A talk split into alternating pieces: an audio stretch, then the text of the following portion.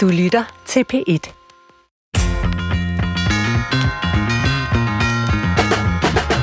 Når den ene side tager den næste. Når jeg læser sætninger, jeg skal tænke over en ekstra gang. Når jeg får beskrevet en verden, jeg ikke kendte. Når mine følelser pludselig bliver beskrevet af en karakter bedre, end jeg selv kunne have gjort. Når jeg læser, så sker der noget. Og vi står foran læsesæsonens kulmination for mange danskere, der endelig får tid til at læse en bog. Noget så simpelt som en god bog og lidt solskin, så er sommeren reddet for mange af os. I dag i Brinkmanns Brix, der får I, kære lyttere, nogle anbefalinger og en indføring i, hvad en læser er, fra to såkaldte læseheste, der også er nogle af landets dygtigste forfattere. Velkommen til. Jeg hedder Svend Brinkmann, og vi indleder læseferien her på min Brix i dag.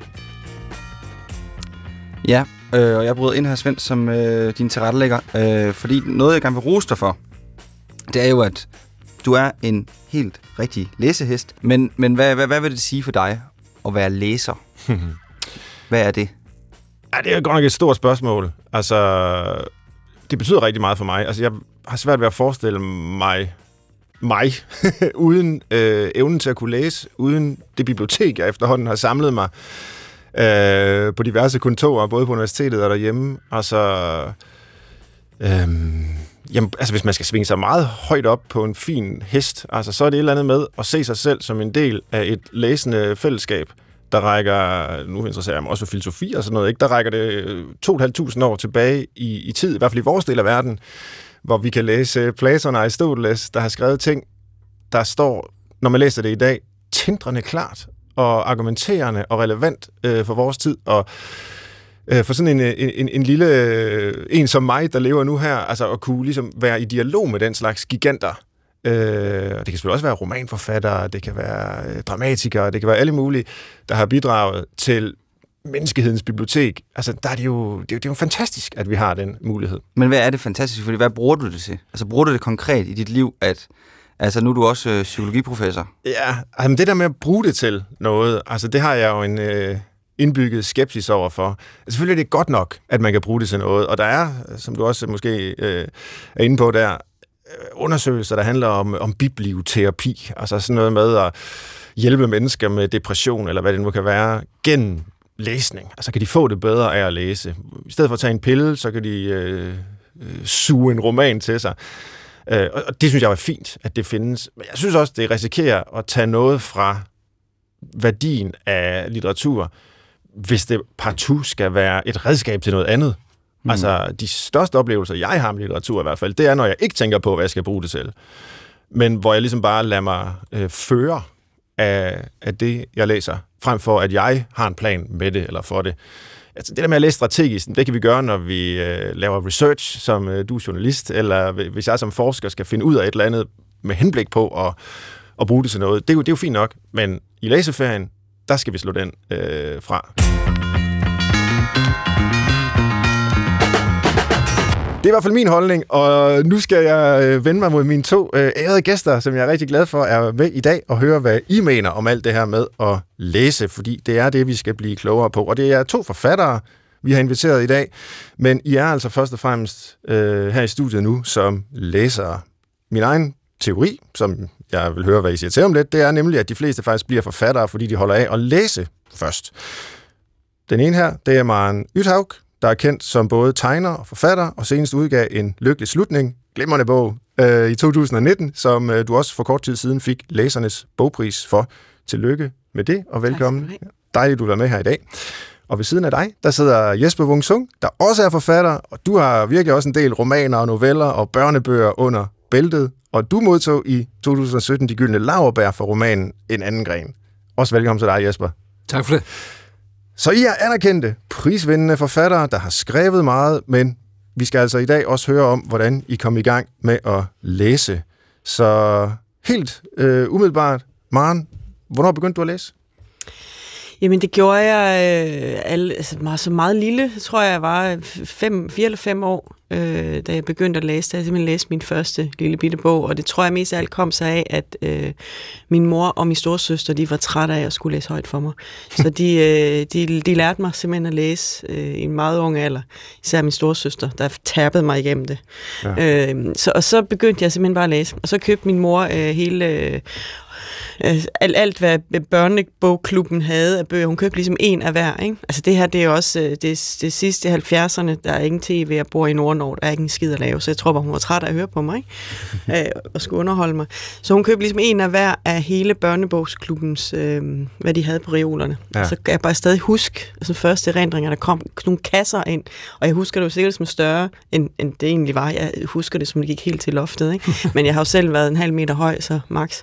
Så, så det har, ikke, det har måske ikke været så voldsomt, men det virkede voldsomt. Og så gik jeg simpelthen i gang for en ende øh, med det, jeg kunne forstå, og det, jeg kunne klare, og så arbejdede mig frem derfra. Ikke? Så du var meget tidlig en ret aktiv læser? Ja, så det ja. er ligesom, hvad jeg har lavet.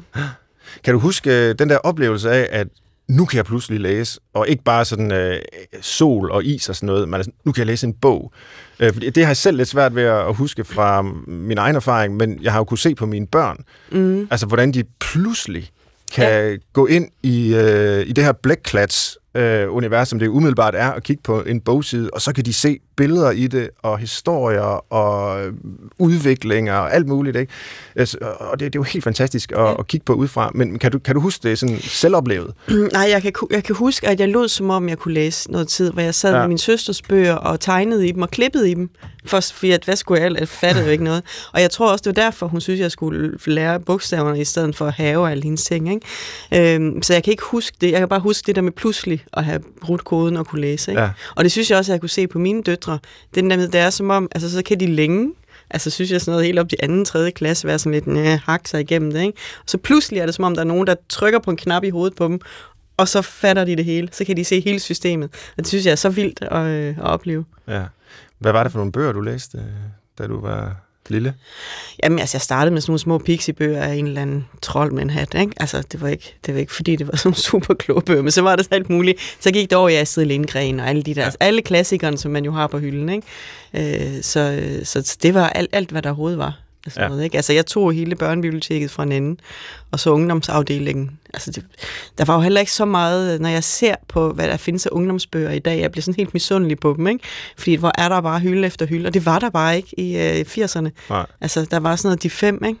Og Kula Gula, og så kunne man tage dem et par gange. Ja. Og så, så måtte man bevæge sig ned i de perverse hjørner i voksenbiblioteket. hvilket man så også kom i en ret ung alder, vil jeg sige. Ikke? Jo.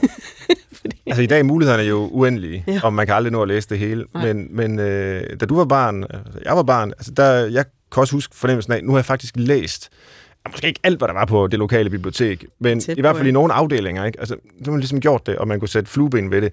Og det er der også en tilfredsstillelse ved. Som, Gennemføre som, biblioteket. Ja, simpelthen. Altså, nu har jeg i hvert fald læst fra A til G, eller et eller andet, ikke? Ja. Jamen, jeg kan huske, jeg var... Det er umuligt nu. Ja, jeg fik den sidste til at hente alle mulige gamle, mærkelige bøger i kælderen på biblioteket. Fordi ja. jeg husker nogle gamle sure bibliotekarer, der sådan, hvad skal du bruge det til? okay, og i dag der ville de være lykkelige, hvis nogen kommer og spurgte dem om at hente noget i kælderen. Jo, Jesper, øh, samme spørgsmål til dig. Kan du huske, da du begyndte at læse?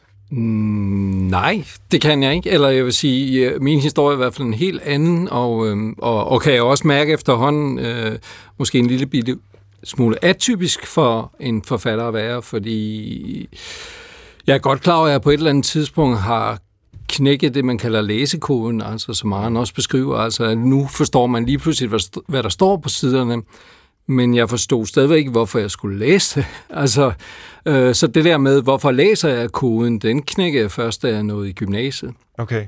Og det betyder også, at øh, jeres beskrivelse af biblioteket øh, kan jeg ikke genkende, for jeg var typen, når jeg så kom ned på skolebiblioteket, hvor vi skulle ned en gang mellem, og så bibliotekaren ligesom læne sig ind over den der skranke og sagde, Jesper, hvad kan jeg så hjælpe dig med? Så var jeg typen, der svarede, øhm, det er lige meget bare at stikke mig den den tyndeste bog, du har, ikke? altså, øh, jeg, jeg forstod simpelthen ikke, hvad jeg skulle med det. Det var ikke øh, interessant for dig? Nej, eller, nej? nej altså jeg havde ikke... Øh, og det galt alt uh, litteratur, tegneserier? Nej, tegneserier vil sige. Okay, tegneserier, okay. hvor, jeg, hvor jeg, kunne jeg bedre forstå. Ikke? Ja. Altså, der fik jeg øh, også selvfølgelig det serveret på en, på en anden måde. Øhm, men men øh, men det var lige meget, om det var skønlitteratur eller faglitteratur. Jeg, øh, jeg kede mig, eller jeg vidste ikke, hvad jeg skulle i det, i det hjørne af tilværelsen. Nej.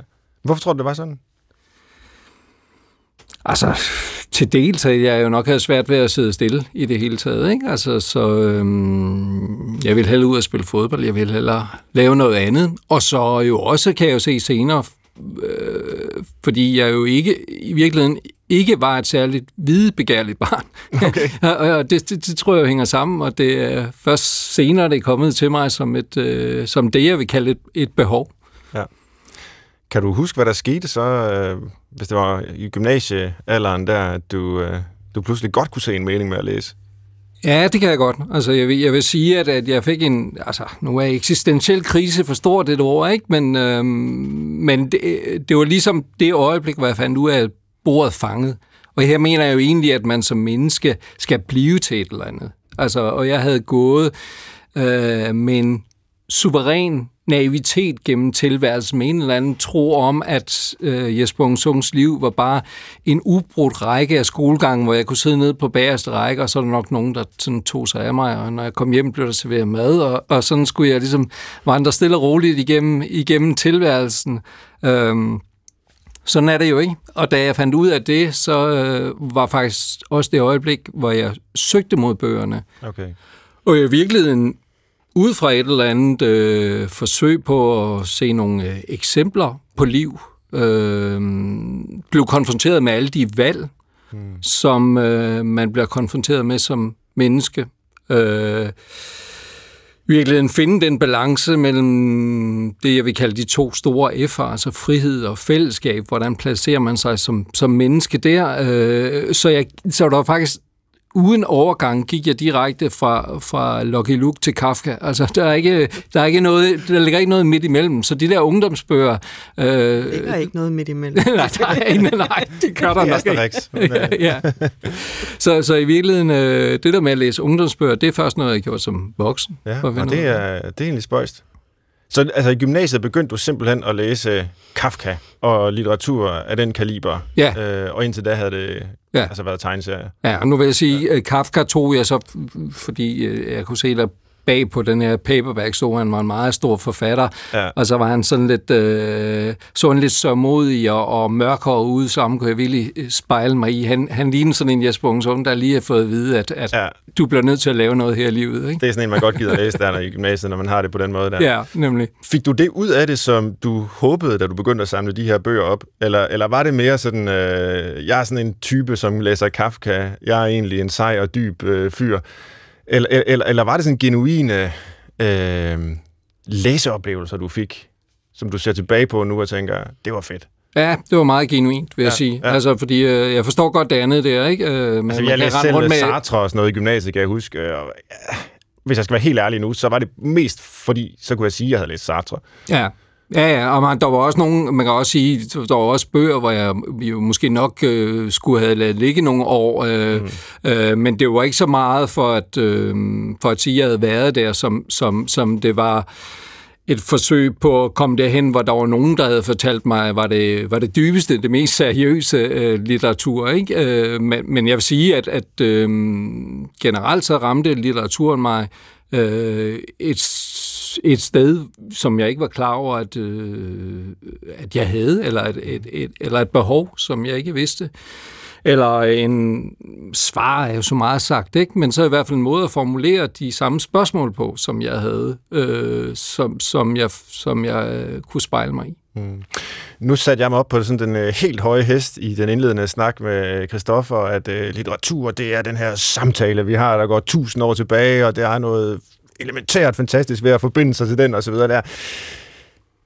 Er, er det lidt samme, nu ser jeg på dig, Maren, altså øh, tilgang du har til litteratur og til læsning, øh, at, at, at det er udtryk for noget sådan øh, helt exceptionelt øh, kulturhistorisk, vi kan forbinde os til, eller, eller, eller er det sådan lidt mere, øh, jamen det er sådan noget, man gør, ligesom man øh, ser fjernsyn, eller øh, går en tur i skoven, eller så kan man også læse en bog, eller...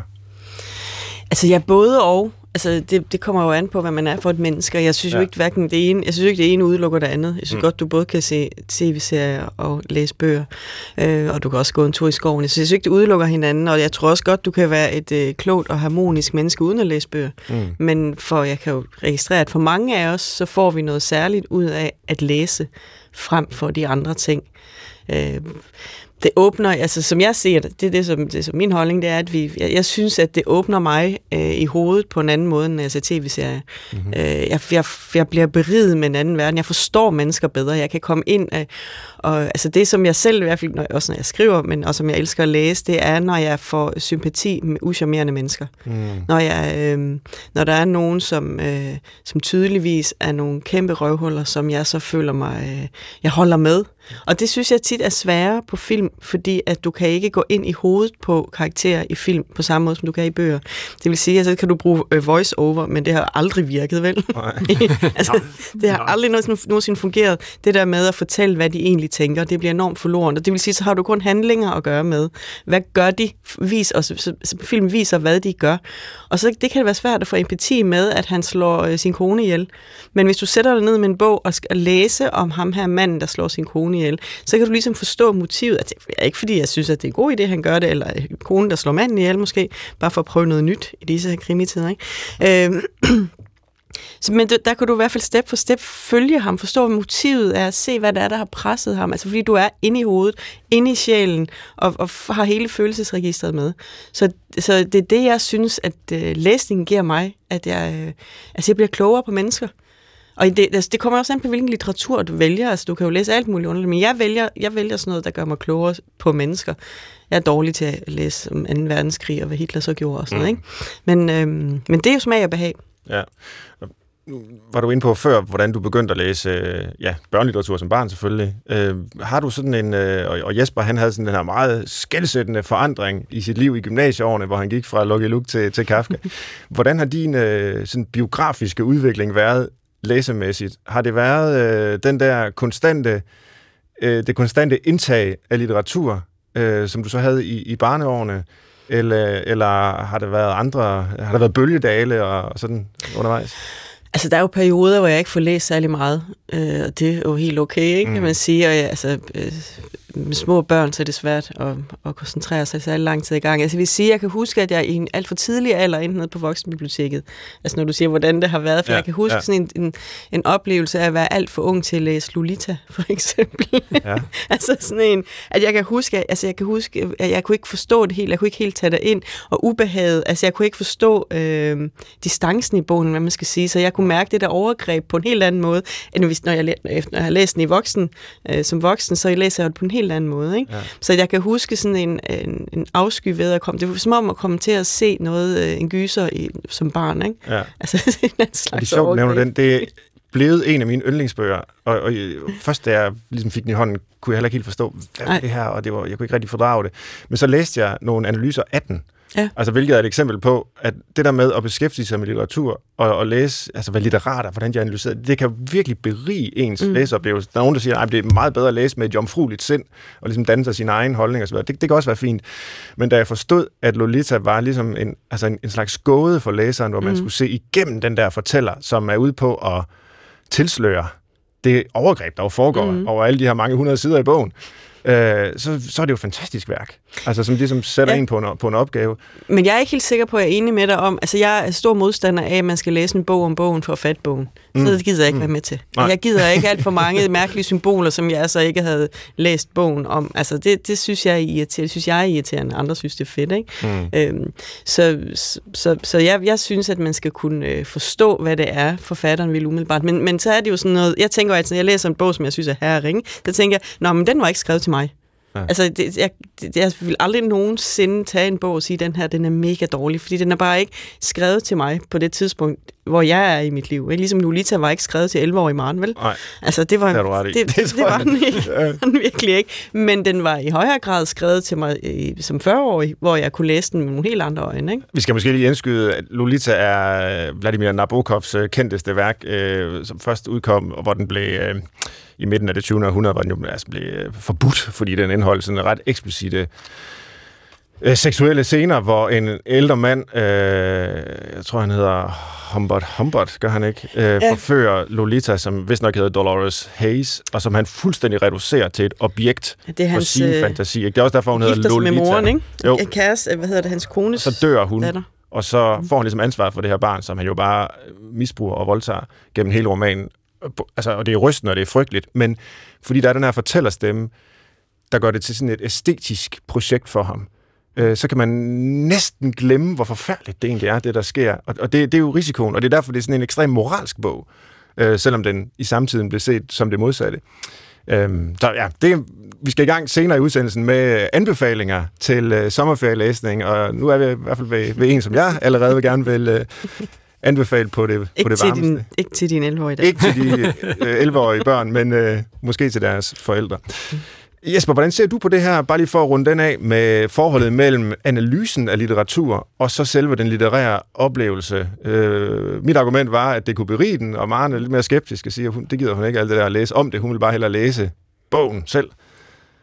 Ja, altså der var jo for eksempel en elev, en elev der engang skulle øh, skrive en opgave om Hans Scherfi, og det var dengang mm. Scherfi levede, og så kunne man jo passende ringe til den her øh, forfatter og spørge ham, hvad han, hvad han mente med det der hint i, i det forsømte forår, og eleven skrev så en opgave og fik den så retur for læreren med en masse røde streger, hvad den her elev jo var meget harm over, fordi vedkommende havde jo talt med Hans Scherfi om den her bog, hvor til læreren bare svarede, at det har Scherfi overhovedet ikke forstand på.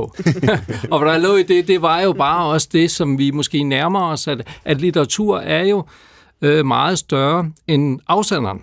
Mm. Altså meget større end, end forfatteren, og øh, jeg er sikker på, også Maren kender den oplevelse, når man skriver, at lige pludselig er der noget, der vokser ud over en selv, hvor man måske har en idé om, hvordan den her scene skal se ud, har en idé om, den skal være to sider, og lige pludselig har man skrevet tre, eller netop det der, som, som du også beskrev, Maren, at, at de her personer bliver langt mere nuanceret, end man troede. Og det er den samme oplevelse, synes jeg, både som skrivende og som læsende.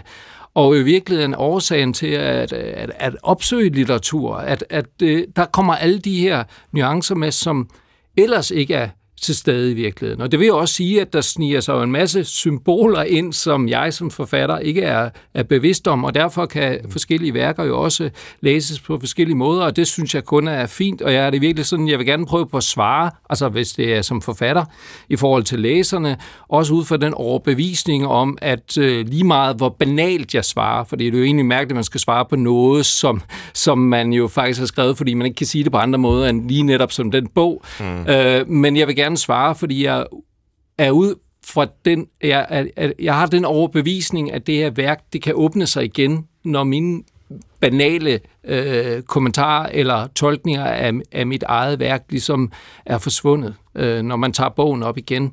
Øh, og, og det er det, som litteratur er, at det er langt mere komplekst, og det er langt mere øh, nuanceret end end øh, jeg selv er. Og derfor er jeg jo i virkeligheden jo også klogere som forfatter, end jeg er så, som privatperson, fordi der har jeg jo en masse øh, banale meninger. Jeg har en masse idiosynkrasier, som, som jeg lufter i tide og utide, men det øjeblik, hvor jeg skriver, så forsvinder alt det, ikke? Jeg går ud fra, at I får mange henvendelser fra jeres øh, læsere. Øh, får I også den slags her med? Altså, du er inde på med, med, med Scherfi. Altså, hvordan skal dit værk forstås? Jeg er ved at lave en øh, opgave på universitetet eller i folkeskolen, eller hvad det nu kan være, om, om den her bog. Øh, og jeg vil gerne lige have jeres, hvad kan man sige, øh, blåstempling af min fortolkning, eller hvad det nu kan være. Får I den slags? Ja, det gør jeg. Ja. Øh, jeg betragter det som dogenskab. Det må de selv finde ud af. Uh, ja, Det, det, har sådan, det der, det må, du, det må du sgu selv ligge og rode med. ja, Det er, ikke, øh, det er simpelthen ikke min opgave at løse din opgave. nej. Så, øhm, så det svarer jeg ikke rigtigt på. Hvis jeg gør, så svarer jeg sådan noget som det. Ikke? Ja. Øhm, Jamen, det er også et godt svar jo. Men, men altså, Jesper, du er måske også inde på det her med at sige, jamen deres tolkning kan jo være lige så god som din af dit værk. Ja, Øh, de, de har i hvert fald lov til at have en. Altså, og, Ja. og jeg, vil, jeg vil sige, at øh, og, og jeg, jeg, jeg forsøger at svare, når det er. Jeg forsøger ikke at lave deres opgave, så jeg forsøger ligesom at du er også et insistere. flinkere menneske end mig. Åh, oh, det ved jeg nok ikke. Men øh, men jeg, jeg, jeg, jeg vil lige i hvert fald gerne i... Øh, lad os sige, jeg har accepteret det som en del af den øh, dialog, som det at være forfatter er. Fordi jeg måske også, altså, også som... Altså, det er jo virkeligheden det, og det er jo også som læsende menneske, at... at øh, og måske noget af det smukkeste ved, ved litteraturen, det er, at, at, at jeg ser det som en sådan meget øh, direkte kommunikation mellem, mellem forfatteren og læseren, den der er derude et eller andet sted. Og, og, og jeg har så accepteret, at, at øh, det her med at øh, svare på spørgsmål og...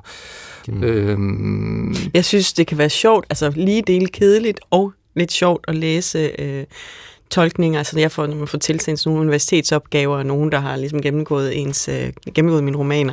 Også fordi, at altså, tror jeg, tre fjerdedel af alt det, der står der, er sådan et gud, ja. som vildt nok. Altså, den måde, du ligesom har brugt hytten på fjellet og hytten i haven, det er tydeligt noget, som man bare siger, hvad? Nå, ja. altså, det er, det, så på den måde bliver jeg også lidt klogere, eller man tænker, sådan kunne man også læse. Jeg har ikke skænket den tanke, men jo der, du siger, at litteratur er større end ens egen banaliteter, ikke? Jeg har bare tænkt, hytte. Det er jo virkelig en god illustration af, hvad forskellen er på at læse og så mm. at skrive. Ikke? Altså, hvor, hvor, den, hvor den, der læser, mm. kan åbne op for alle mulige øh, lag og, mm. og tolkninger, som man overhovedet som, ikke selv havde Og som giver super god mening. ja, fuldstændig. Altså, ja. Med mig i studiet her i dagens udgave af Brinkmanns Brix, der har jeg to anerkendte og velskrivende forfattere, som dog i dag primært er med som læsere, og det er Jesper Wungsung og Maren Ythaug. Og vi har allerede været øh, lidt inde på det, men jeg vil gerne spørge jer om, hvad bøger betyder for jer i dag. Nu har vi sådan set på barndommen og ungdommen, og hvordan I blev læsere. Øh, men, men hvad med nu? Øh, Jesper, hvis nu øh, der kom en og sagde, nu tager jeg alle dine bøger fra dig, eller jeg tager din øh, evne til at læse fra dig, hvad vil det så betyde for dig og din selvopfattelse? Ja, det vil i hvert fald betyde, at inden for ganske kort tid, så sad der en lille usel mandsling hernede på enden af bordet. Jeg tror i hvert fald, at en meget øh, dårlig og mindre sympatisk udgave af mig selv, tror jeg i virkeligheden også, hvis jeg skal virkelig skal sige det. Ikke? Øh, så på den måde øh, ville det være, for at være højtravende, og, altså at rive en arm af, ja. at, øh, at jeg bruger litteratur uafbrudt dagligt, øh, mange gange i løbet af dagen. Øh, jeg ved ikke, om forstå mig selv er det rigtige ord, men i hvert fald øh, få et eller andet, som bringer min tilværelse i, i, i vatter. Og det er det, litteratur øh, gør for mig i virkeligheden. Øh, lad os sige, at, at øh, jeg har været ude for et eller andet, som generer mig, og som jo nok i virkeligheden er, er urimeligt eller ligegyldigt på den skala, som man burde bedømme sit liv på. Og det er problemet, det gør vi mennesker ikke, at vi glemmer hele tiden, hvad der er det vigtigste i vores liv. Altså, øh, hvis man taler med folk, der har været ude for en ulykke eller en sygdom, så siger de i hvert fald noget af det, som de kan tage med sig fra det, det er, at de ikke hænger sig i småting, eller de ved, hvad der betyder noget. Og det er i virkeligheden det, jeg har i forhold til litteratur på den samme måde, at hvis jeg nu har været ude for det her øh, irritationsmoment og lade det ligesom vokse over hovedet. Altså, jeg har bygget en carport, og jeg synes, den skal være pink. Det synes min nabo ikke, og så får vi et skænderi om, hvad, sådan, hvad, hvad farve den skal være. Eller min yndlingsfodboldklub Manchester United har tabt, og så er jeg i dårligt humør. Det, jeg gør efterfølgende, det er, at jeg tager en, en roman ned for reolen. Gerne en, som jeg ved, der holder. Og så læser jeg den, og, og det skal simpelthen ikke mere til, øh, for ligesom at, at mærke, at så er vi derhenne, hvor hvor der er balance i tingene. Ja. Og jeg tror måske, det er lidt den samme fornemmelse, som jeg har, når jeg sådan sætter mig på en sten og kigger ud over vandet, at, at, at det er det her med, at man som menneske kan føle sig både meget stor og meget lille. Og man kan se sine muligheder og begrænsninger i et og samme blik, og ligesom også erkende sin, sin egen øh, ja, banalitet, at vi er et øjeblik, og sådan er det, og det er okay det, det lyder som om, det næsten er sat i system, eller i hvert fald er en meget bevidst brug af litteratur, du har. Altså, jeg har stødt ind i det her problem i min hverdag. Jeg går over til bogreolen. Øh, hvor, altså nu kommer jeg til at trivialisere det meget, når, når jeg fremlægger på den her måde. Du kunne næsten lige så godt være gået over til øh, whiskyflasken og have taget dig en shoes. Det kunne også have fået blodtrykket ned, eller så kunne du sidde og slappe lidt af og kigge på, på træerne, eller hvad ved jeg. Altså, men, men, men hvor det har den her funktion, det får dig ned på jorden, det grounder dig på en eller anden måde. Er, er det sådan, det skal forstås? Jo, og det, og det sætter tingene i perspektiv, vil Ja. jeg også må, måske i virkeligheden sige. Ikke? Altså, at det her, at, at, at, at, at hvis vi er presset alle sammen, så, så, og vi, selv i det her øjeblik, hvis vi bliver spurgt og bedt om at sætte os ned og sige, hvad er det vigtige i vores liv, så vil vi jo godt kunne, øh, kunne nævne det. Det tror jeg godt, de fleste af os ville. Men man kan så spørge, hvorfor er vi ikke i stand til at leve i overensstemmelse med det? Hvorfor bruger vi vores tid på så meget andet øh, ligegyldigt i virkeligheden? Og det er jo, fordi vi er, har en tendens til at, at glemme, hvad der er betydningsfuldt. Glemme, øh, hvordan vores liv burde være. Og der er litteraturen bare for mig en påmindelse om det. Mm-hmm. Og det. Og det er bare selve det at læse.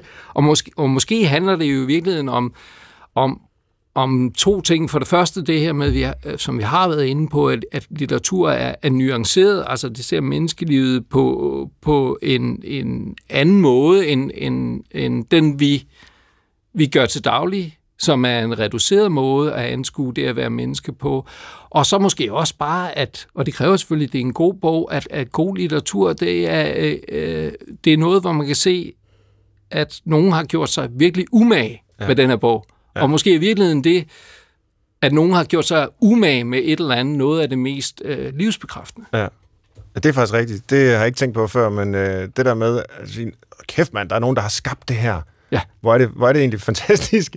Øh, det, det kan man godt øh, heldigvis ofte få. Maren, at, har du samme øh, forhold til det at, at læse nu som voksen, som det Jesper beskriver? Altså, øh, frataget den evne, så ville det være som at miste øh, en arm, eller måske endda det, der var værre. Ja, altså, ja og nej. Altså, jeg tror, jeg bruger det ikke på den måde, Nej. øh, som en whisky shus, selvom jeg nu overvejer, om jeg skal. øh, fordi det lyder faktisk som en god idé. Også det der med at tage en bog ned og læse en side og sætte den op igen, altså, det kan jeg se. Og det gør jeg. Jeg har sådan mere et grådigt forhold til det, tror jeg. Eller sådan, øh, altså sådan noget, ligesom jeg har til chokolade, eller til en god middag, eller til sex, og sådan noget, så har jeg sådan lidt, mm, det er lækkert det her, og så skal jeg frode hele den her bog, ikke? Altså, så, så, så det er også derfor, jeg, jeg læser ikke hvad som helst, og hvis jeg, altså jeg giver en bog 50 sider, Okay. og hvis, øh, hvis den ikke har fanget mig der, hvis jeg virkelig gerne vil forfatteren, Margaret Atwood, giver jeg altid 100 sider. Jeg giver aldrig op. Jeg har aldrig kommet igennem hendes bøger. Men jeg giver hende altid 100 sider, for jeg vil så gerne kunne lide dem. Og de er bare sådan noget virkelig ikke skrevet til mig. så, så, så 50 sider og ellers 100, fordi at, at der er sådan noget med, at der er kun x antal bøger, man kan nå at læse i sit liv. Så derfor er jeg så meget selektiv. Jeg gider heller ikke spise dårlig chokolade. Nej. Jeg gider ikke spise øh, crap mad og sådan noget. Altså, jeg vil ikke spilde min sult eller spilde, spilde min læsning på noget, som ikke er til mig. Så, så, så jeg har mere sådan en, en, en grådighed over det, tænker jeg, sådan en lidenskab. Altså det er ikke fordi, det der, det lyder også lidenskabeligt på en anden måde, altså fedt, så det er ikke, det er ikke fordi, jeg skal... øh, nej, men det er bare fordi, nu sådan noget, min er det en lidenskabelig måde. Altså det kom til lyde, for det var slet ikke meningen. Men, men, jeg, men jeg, jeg æder virkelig bøger, som jeg, som jeg bliver fanget af, ikke? Jo. Og hvis du Øh. ikke bliver fanget, så ryger de ud. Jamen, så, så lægger jeg dem væk. Ja. Øh. Vi havde Søren Ulrik Thomsen med i øh, den her udsendelses, øh, det her program for, for, for, for længe siden nu, men hvor det også handlede om, om litteratur, hvor han, øh, blev, jeg spurgte ham, altså, hvad hans ligesom, læsestrategi var, og han, øh, han havde den her, det, det princip, som jeg øh, altså, egentlig synes var ret øh, fedt, nemlig, man vælger af lyst, men Mm. man fortsætter af pligt. Så han vil sige, du vælger Margaret Atwood af lyst, og så har du faktisk en pligt over for værket, over for forfatteren, til at fortsætte, Ja, det har når du aldrig nogle gange skrevet har under valgt det. Men Det, det, det, du har der, ikke skrevet under på det. den skriver jeg ikke under på. Jeg siger heller ikke, at uh, Søren Ulrik har, har ret, og du tager fejl. Nej, Det er men- bare men interessant, det- hvordan der ja. kan være altså, også Men- men, bevidstgjorte ja. strategier, der, der kan være så forskellige i forhold til, hvordan man læser. Ja, men det er ligesom at sige, det, det er sådan, man skal spise op. Ikke? Ja, Altså, du skal spise op. Det gør du heller ikke, hvis det ikke er nu, godt. Nej, åh, jeg gider ikke spise kål, for men eksempel. er du ikke fra Nord-Norge? Det er så et Der af, er rigeligt med rensdyr deroppe. Okay. det er jo et af privilegierne ved at blive voksen, at man ikke Ja. behøver at spise op. Nej, ikke? jeg behøver ikke spise op. Nej, altså, den der, det, det, så det, det, den uh, præmis er jeg ikke med på. Men jeg vil, det der, jeg, derfor jeg har regel med 50 sider eller Ja. ja. 100. Ikke? Og det er jo så Øh, også en regel. Fordi så har jeg i hvert fald givet den en chance, men hvis du ikke som forfatter har noget, hvis du ikke har fanget mig på 50 sider, så var det ikke mig, du skrev til, så var det nogen andre. Mm. Og, og jeg, det er jo det med den der sætning, det var ikke til mig, så kan jeg også med god samvittighed lægge den væk. Ja. For jeg behøver ikke, det er ikke med sådan noget, ej, det er også, du er også en elendig forfatter. Altså det, nogle gange er det jo sket, at jeg har samlet den samme bog op 20 år senere, og så er den så meget til mig. Ikke? Mm. Så, øhm, Men det er jo også fordi, at al litteratur har en tone, og, mm. og man så ligesom, hvis du ikke kan fange den melodi, mm. eller, eller, og det kan være, at du lige er, lige er den der oktavskæv, eller et eller andet i forhold til det. Øh, og der, der har jeg sådan, så udviklet sådan en lille sådan lakmusprøve, eller, eller måde at gå til et værk på. Jeg kan godt lide at, at begynde med at læse en bog, altså sådan, inden jeg skal sove, og så bare læse 20 sider eller to kapitler, og så lægge den, og så starte forfra næste dag. Fordi så har jeg sådan måske ramt den måde, mm. hvorpå den er blevet fortalt, altså ligesom fanget den tone, så kan jeg sige, nå, når det er sådan, så har den ligget og, og bearbejdet i, øh, i, i baghovedet øh, hele natten, og så har jeg måske fundet frem til, om det er den, det er der, den ligger. Ikke? Ja. Øh. Hvor meget læser I? Altså når ens børn begynder i skole, så får man at vide, i hvert fald når de sådan begynder at lære at læse, at de skal læse 20 minutter om dagen, og nervøse forældre, de sidder med stopuret der og sørger for sådan rent kvantitativt at, at nå kvoten. ja. øh, og der er også nogle voksne, der, og Christoffer spurgte mig også indledningsvis, det her med den psykologiske effekt af at læse. Altså der er sådan behandlingsformer, hvor, hvor man også ligesom sætter det i system og sidder og timer sig selv, og så skal jeg læse så og så længe for at slippe af med min angst, og hvad ved jeg.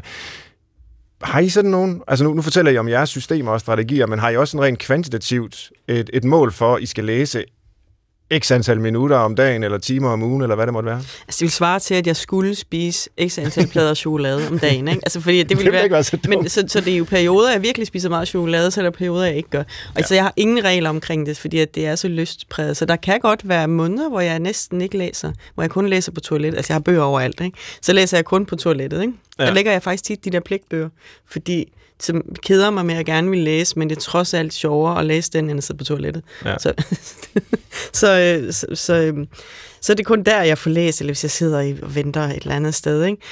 Men jeg har ikke... Øh, og især hvis jeg selv skriver, så læser jeg faktisk meget lidt, fordi at jeg bliver, hvis jeg bliver så grebet af en bog, så bliver jeg også farvet af tonen og stemningen. Og så har jeg opdaget, at jeg kommer meget let til, så synes jeg helt vildt meget, at jeg skal være sharpie, når jeg så skriver. Ikke? Og det duer jo ikke. Så, så når jeg skriver, når jeg er inde i de der intense skriveperioder, så læser jeg meget, meget lidt. Øh, og når jeg så lægger det fra mig, så hopper jeg på hovedet ned i bogbunken øh, igen. Hvor altså, læser du? Ja, altså jeg, jeg læser meget. Altså jeg vil sige, jeg, jeg gør det ikke op på minut eller i timer, men, øh, men jeg, jeg læser meget hver dag og, og, og året rundt. Så jeg kan godt genkende det, du siger, så vil jeg også sige, når jeg, når jeg ligesom er øh, begravet i en roman, vil jeg også typisk søge efter noget, som i hvert fald er så tilstrækkeligt anderledes end det, jeg sidder og skriver på, at jeg ikke begynder at blive Kafka, eller, mm. eller noget i den stil. Ikke? Øh, hvorimod, at, at det er rigtigt, at man skal passe på med ikke at læse noget, der ligger alt for tæt genremæssigt, stilmæssigt, tonemæssigt op af det, det man selv skriver. Ikke? Øh, men jeg læser, og jeg læser, øh, jeg genlæser også meget. Det vil sige, jeg har altid, jeg har altid en, en bog, som jeg er i gang med, altså som er et værk, jeg ikke tidligere har læst, og så øh, sideløbende den, så genlæser jeg alt det, jeg ved, der ligesom holder, ikke? som mm. jeg synes er, er, er de vigtige bøger. Og det gør jeg jo også med en vis erhvervsskade, fordi jeg jo bare sådan de pludselig tænker, ej, hvor, hvad er det egentlig Hemingway gør i Den gamle mand af havet? Og så, så går jeg tilbage, og så har jeg jo læst det er en bog, jeg har læst 15 gange, så jeg ved jo godt, hvad der sker. Der sker jo ikke særlig meget, jo. Men, altså, men, men hvordan er det, det, det, der ikke sker, sker. Ja. Ja. Jeg har også den samme side. Når jeg fuldstændig taber sutten, når jeg sidder og skriver og tror, at jeg kan ikke huske, hvordan man gør, eller et eller andet, så læser jeg den samme side i uh, Ud at stjæle heste. Øh, ja. Den, den samme side, jeg altid læser, er sådan lidt, nå ja, og så... Nej, hvor sjovt. Ja. jo, det kan jo blive så helt så nørdet, så hvor, hvor, er, altså, hvor, øh, hvor er grundledet placeret, hvor er udsagnsledet, ikke? Ja. Hvad er det? Den giver mig på en eller anden måde en eller anden ja. vitaminindsprøjtning, ja. og sådan lidt, nå ja, det er den der med, det er en mega god historie, men den er fortalt på sådan en måde, som jeg bare elsker. Ikke? Nemlig. Så det var, sådan, det var det, jeg skulle, og så tilbage. og nu er vi på vej over i det, som vi også lige skal runde, selvom det jo er en udsendelse om at læse, så øh, er det jo ikke tilfældigt, at vi har inviteret jer ind, øh, som også er forfattere, øh, og skriver selv. Øh, det, og det er det, det, jeg har taget lidt hul på nu. Altså, og, og, og Maren, det kan være, ligesom du fortalte historien om, hvordan du begyndte at læse. Har du så en tilsvarende tilblivelseshistorie som forfatter? Hvordan, øh, hvordan begyndte det? Jamen, jeg tror også bare altid, jeg har skrevet. Altså, jeg har altid virkelig, altså, jeg har altid virkelig godt kunne lide at underholde også, ikke? Og øh, jeg er ikke sådan skide god til at synge og danse, så det var måske det, jeg kunne. Det var at underholde med ord, øh, og skrive små og svage digte, og med overraskende pointer gerne, ikke? Øhm, så, så det her, siden jeg kunne sætte noget sammen, så har jeg prøvet at underholde med ord og tegninger også, ikke? Øhm, så, så det har ikke sådan en har ikke en start, men jeg kunne se, at efter min mor døde og ryddet op, så kan jeg se helt fra en meget tidligere alder, også må skrive bogstaver, så har jeg gjort det samme. Ikke? Altså bare jeg skulle skrive, at jeg går ned til bageren og henter brød, så har jeg på en eller anden måde prøvet at gøre det lidt underholdende. med, med et lille rim eller en lille mærkelig tegning, og så sagde katten også. Ikke? Altså sådan noget. Så, så på en eller anden måde så har det ligget tidligt, det der med at gerne ville have nogen til øh, at blive fanget, eller blive underholdt, eller synes noget om det, jeg, det, det ja. jeg kunne sige. Ikke? Så, henvende øhm, sig til nogen med det, ja, man skriver. Så det, så det har... Øh, det har jeg bare altid gjort, og så har det jo så tog det tog mig faktisk forbavsende mange år og synes, at jeg skulle skrive den der roman. Altså, så lavede jeg alt muligt andet skrivende. Altså, så lavede jeg reklametekster i mange år, var desværre god til det, så, så jeg blev der for længe. Ikke? Øh, og begyndte så at skrive klummer og artikler og sådan noget, i stedet for at begynde at tegne og sådan noget. Alle mulige nemmere indgang til at lave det, jeg egentlig synes, jeg skulle lave, som var at skrive romaner, men altså, jeg kom der heldigvis dertil. Ikke? Øhm, så det har været sådan en glidende bane, som, øh, som, som jeg ikke har kunne undgå. Altså det på ja. en eller anden måde... Altså jeg tænker jo tit, mit liv ville være utrolig meget nemmere, hvis jeg ikke synes, jeg skulle skrive romaner fordi jeg kan, jeg kan jo leve af at tegne, og det går ret godt med det, med, med striberne og sådan noget. Øh, jeg har jo også tre børn og en familie, og vi skal også... Vi skal, så, så nede i alt det vil jeg gerne proppe det med at lige skrive en roman, ikke? som jo er så altopslugende og så vanskeligt og øh, øh, forfærdelig en proces meget af tiden.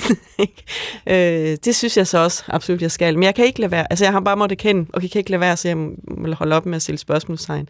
Eller øh, prøve at forklare, hvorfor jeg bliver nødt til det, for det bliver jeg nødt til. Ja. Så, øhm, er det det, du ser som det vigtigste i dit øh, skriveliv? Er det at skrive romaner? Øhm, ja, ja, det synes jeg. Det synes jeg. Altså, jeg synes også, det er fedt at have på en eller anden måde beholdt fødderne eller benene på jorden med striberne. Det, mm. er så, det er så konkret på en eller anden måde, og det er hver eneste dag, og jeg kan ikke syne hen i en eller anden skriveblokade og lugte salt og sådan noget, fordi jeg skal levere en stribe hver dag, så det holder mig ligesom jordbunden. Mm. Og så... Øhm, og så bliver det med at skrive romaner bliver fløden. Det når jeg så har fået tegnet mig fri, eller der er lidt ekstra tid, uh, så kan jeg få lov til at... Øh, og det her skal du ikke spille for mig, næste gang jeg sidder i redigeringsfasen og har lyst til at snitte min puls over. Så skal du ikke komme og sige, men det er jo fløden, mange. nu har vi det på bånd. ja. øh, Jesper, hvornår begyndte du at skrive? Øh, var det sideløbende med, at du kastede dig over øh, litteraturhistoriens øh, store værker i gymnasiealderen? Ja, det var det faktisk, men, men uden jo helt at, at indrømme for mig selv, at det var den vej, jeg skulle. Altså man sige, det jeg så vidste der, det var, at jeg skulle på en eller anden måde litteraturens vej. Det, det fandt jeg så ud af, at det, det gav mig så et, et, et indhold, som, hvor der før havde været ingenting. En idé om at være ingenting, og ikke noget, der betød noget, så gav det et indhold. Men jeg kunne så også se, at det var så, det, jeg så småt begyndte at skrive, og det i begyndelsen var det jo bare, når man skulle skrive en stil i gymnasiet, så hvis jeg på nogen måde kunne få det til at blive til en novelle, også selvom der ikke øh, ligesom var oplagt, at det skulle blive en novelle, altså, så blev det en novelle. Og så senere, da jeg begyndte at, at studere litteratur på universitetet, så brugte jeg jo i virkeligheden ikke min energi øh, på at skrive de opgaver, men, men i virkeligheden på at skrive nogle små noveller, øh, og de håbede sig så langsomt op, og Altså, jeg skift, har skiftet studier forskellige gange øh, på Københavns Universitet, og egentlig, da, da de var ved at blive så trætte af mig, at SU'en løb ud, var så også der, hvor jeg øh, lige fået sendt de her noveller ind, og som så blev antaget på det her forlag, og så tænkte jeg så, så prøver vi det. Ja.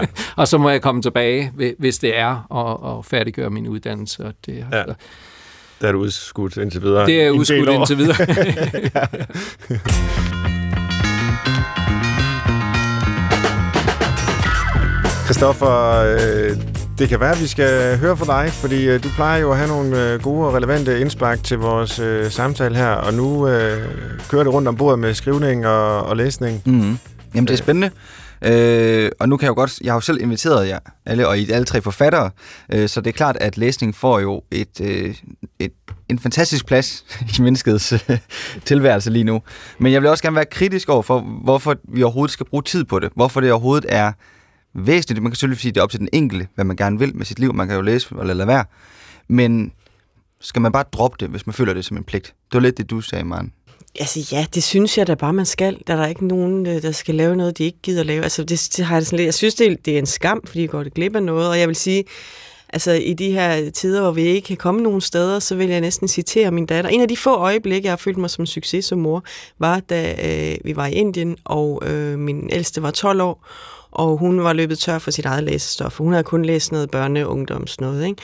Og hun var løbet tør, og så gav jeg hende en af mine egne bøger, som var lidt sådan en, den, den der glasslottet, tror jeg, det er sådan en amerikansk historie om en, der har levet som white trash hele sit liv, og så blev hun journalist og hendes familie og sådan noget der, ikke? Så sådan lidt tænkte jeg, den er vel let at gå til, ikke?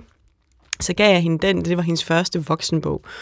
Og da hun havde læst den, så blev hun tavs noget tid, og så sagde hun, man behøver jo slet ikke at rejse. Man kan jo bare læse. Oh, Altså, motherhood, check. øh, og det vil jeg jo sige, men nu kan vi jo ikke komme nogen steder. Vi sidder kommer til at sidde i Danmark hele sommeren, de fleste af os. Men vi kan læse. Du kan simpelthen sidde på stranden, og så kan du rejse til alle mulige mærkelige afkroge, både i verden og i øh, andre menneskers sind. Så det vil jo være ærgerligt at sige nej tak til. Hmm. Men ville det være mere end ærgerligt? Altså, det ligger måske også lidt i dit spørgsmål, Kristoffer. Altså, er det, er det sådan, at man, som de væsener, vi nu engang er, med den kultur, vi nu engang udspringer af, at man bør læse, at det ligesom er finere at læse, end alt muligt andet, man kunne bruge sin tid på. Altså, der er også mange af os, der løber maraton og kører rundt på cykel hele tiden. Det gør jeg det for gør eksempel. man jo ikke, fordi at det er en pligt. Det gør man jo, fordi man har lyst til at løbe en maraton. Ja, Altså, ja. jeg synes jo heller, jeg synes jo ikke, at man skal, der er jo ikke nogen, der gider at gøre noget af pligt, især ikke i sin ferie.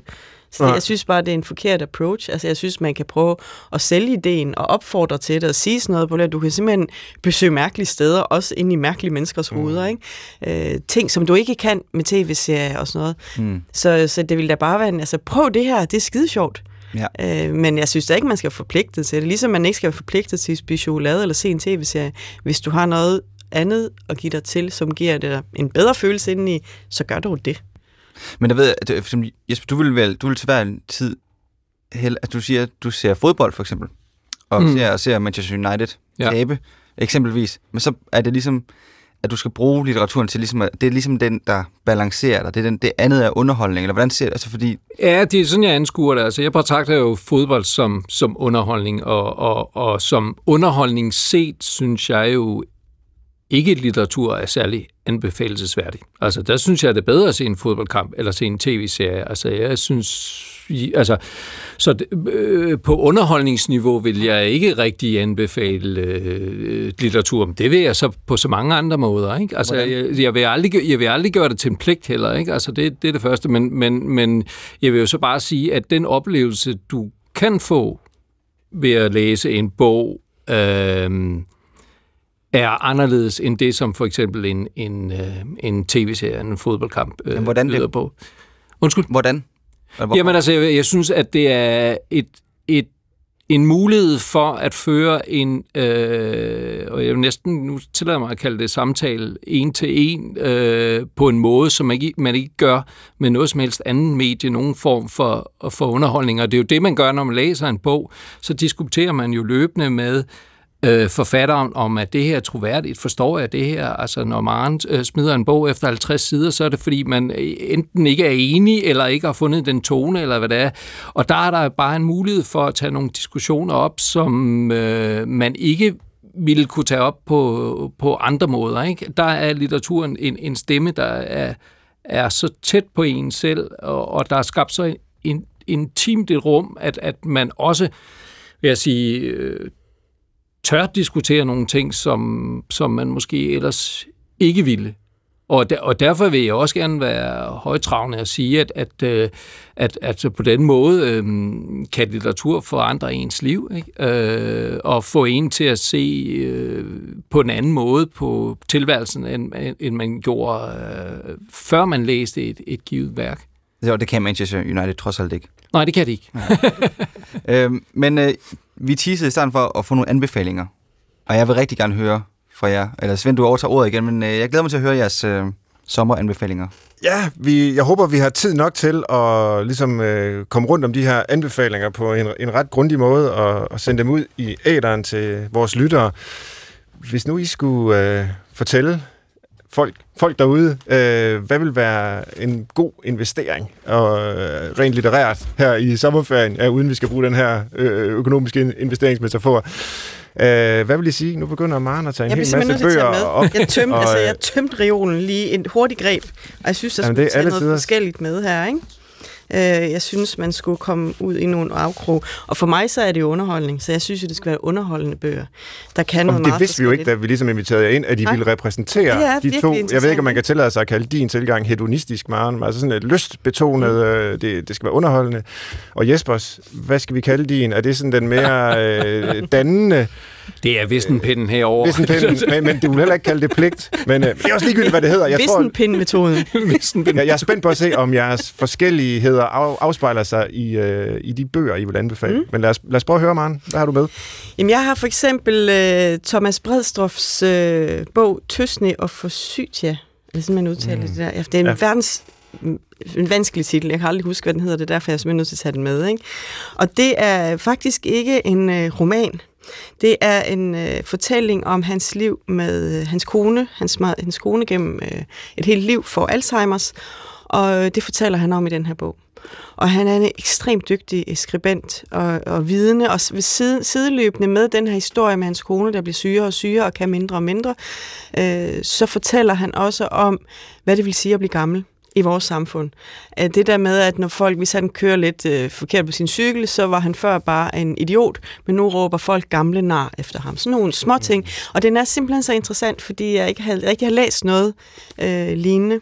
Øh, Jeg var enormt grebet af den. Så, så her bliver du klogere på Alzheimers og alderdom, samtidig med, at du faktisk er underholdt. Altså, det var sådan en, jeg var nødt til, at jeg købte den på et eller andet en bogmesse, jeg læste den hele vejen hjem i flyet, og hele vejen øh, i metroen, og jeg endte med at gå med min rullekuffert på gaden, og var nødt til at læse videre. Ikke? Wow. Så er man fanget. Ja. Mm. Så det, den vil jeg faktisk anbefale. Øh, til trods for det lidt tunge emne, så synes jeg ikke, den er deprimerende. Du, øh, jeg synes bare, man bliver klogere. Mm-hmm. Enig, Godt. enig. Synes jeg også, det er en Ja. god bog. Den Og burde have meget vundet. nænsomt fortalt. Ja, den burde have vundet alt i hele verden, synes jeg. Øh, så synes jeg også, man skal... Den bedste erotiske bog, jeg nogensinde har læst, det skal man også huske. Øh, når man ligger der på stranden, så må man godt blive en lille smule nummert også, ikke? Det er jo ferie.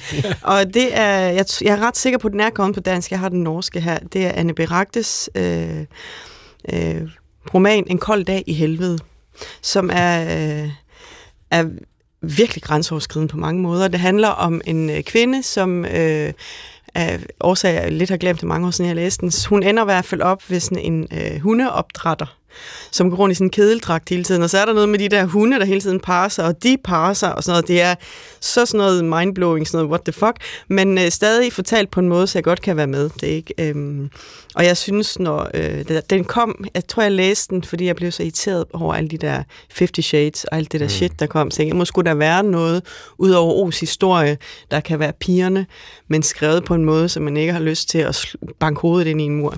Og der er den her en, øh, en, en virkelig godt bud, hvis Ja. man er til den slags. Mm-hmm. Fornemt. Øhm. Jesper, måske et par bud fra dig, hvis du har forberedt nogen. Ja, men det har jeg. Øh, jeg har så ikke nogen med, men, men havde en, en indre liste på 20, og så alt efter, hvad vi talte om nu, så, Ja. ja. så, så trækker jeg dem Ja, frem, som er. perfekt. Øh, så den første, jeg vil anbefale, øh, knytter sig også lidt til det, vi talte om tidligere, det her med, om, om der er bøger, der er noget for en eller ej, eller som du siger, er det, så er det bare ikke der, man er, eller hvad. Øh, og, og der er en forfatter som Knud Sønderby, har altid været sådan en forfatter, som, som jeg har prøvet at læse. Mm-hmm. Altså, jeg har taget, jeg har læst fire eller fem af hans romaner, altså fra øh, Midt i en jazz til, To mennesker mødes, som står stort for mange mennesker, som jo er en del af kanerne, havde han er sagt. Mm, altså, Sådan man læser gymnasiet. Ja, sådan noget, man skal læse, og jeg, jeg har aldrig nogensinde rigtig kunne komme ind i dem. Altså, jeg har stået lidt på sidelinjen og tænkt, det, det her er sikkert godt nok, men jeg, jeg kan ikke fange det.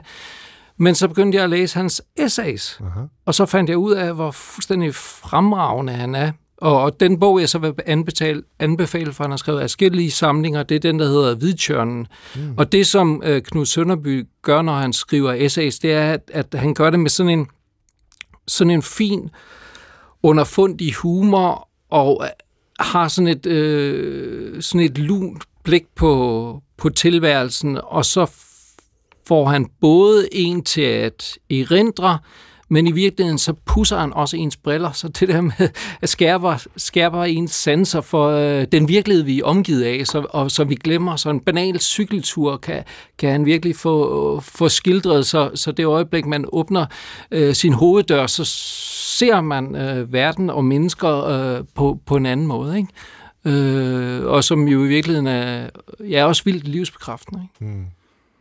Så øh, Hvid John Knud Sønderby ja. jeg gerne anbefale. Glimrende.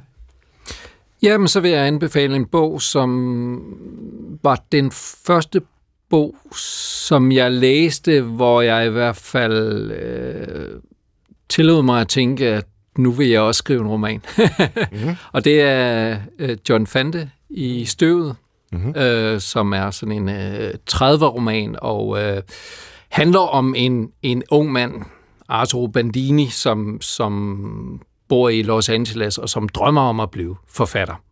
Altså som er lud, ludfattig af italienske herkomster, som bor på et øh, lille hotel, og så sender han de her noveller ind til tidsskrifter og får dem så øh, retur i, i, øh, i et væk. Øh, Charles Bukowski har skrevet et sådan meget berømt, altså en anden forfatter, har skrevet et meget berømt øh, forord til den her, hvor han, hvor han ligesom beskrev det her med at gå ind på et bibliotek, og Charles Bukowski gik ind på biblioteket til dels for ligesom at bruge det som varmestue, men også for at opsøge litteraturen, og, og som han sådan øh, meget hårdnakket påstod, så bortset fra nogle enkelte af de gamle russere, så var der ikke noget, der var værd at læse indtil den dag, hvor han fandt den her bog, der hed uh, Ask the Dust, som den så hedder på, på engelsk, og tog den ned, og så fandt ud af, at det her, det var, altså, det var bare... Uh, det, var, det var liv, der var kommet ned på, på papir, og han så rendte rundt og, og sagde, jeg er Arthur Bandini resten af sin forfatterkarriere. Ikke? Ja. Øh, og det værk har betydet meget for mig. Altså det, jeg så siden opdager, det var jo alt det, der gav mig lyst til at skrive, det var også, fordi det så så nemt ud, det han gjorde. Mm. Og nu er jeg jo så vendt tilbage, og så kan jeg se, hvor utrolig svært det egentlig er at fortælle på den måde, øh, som han gør. Ikke? Tusind tak for jeres øh, anbefalinger. Der var både ny og gammel litteratur, der var øh, national og international, der var øh, bøger skrevet af mænd og kvinder, så vi kom øh, rigtig godt øh, rundt i hele øh, det litterære univers. Og tak i det hele taget for at være med, Jesper Wungsuk og Maren Ythaug, øh, som, øh, som læser og som forfatter og tak fordi I beriger os med jeres øh, bøger. Øh, det glæder jeg og mange andre øh, også til at, at følge i årene fremover. Tak til jer, der lyttede med derude. Husk, I kan skrive til os på brinkmansbrix.dr.dk med ris eller med ros og forslag til programmer jo. Vi går på sommerferie nu og genudsender nogle af det seneste års bedste programmer i løbet af sommeren. Men øh, du kan jo også selv finde dem øh, via podcast. Øh, hør dem som podcast på dr.dk-radio. Min tilrettelægger hedder Christoffer Heide Højer. God ferie til dig, Christoffer. Tak for et godt år. Jeg hedder Svend Brinkmann. God sommer, uanset om du læser eller ej derude. Tak for nu.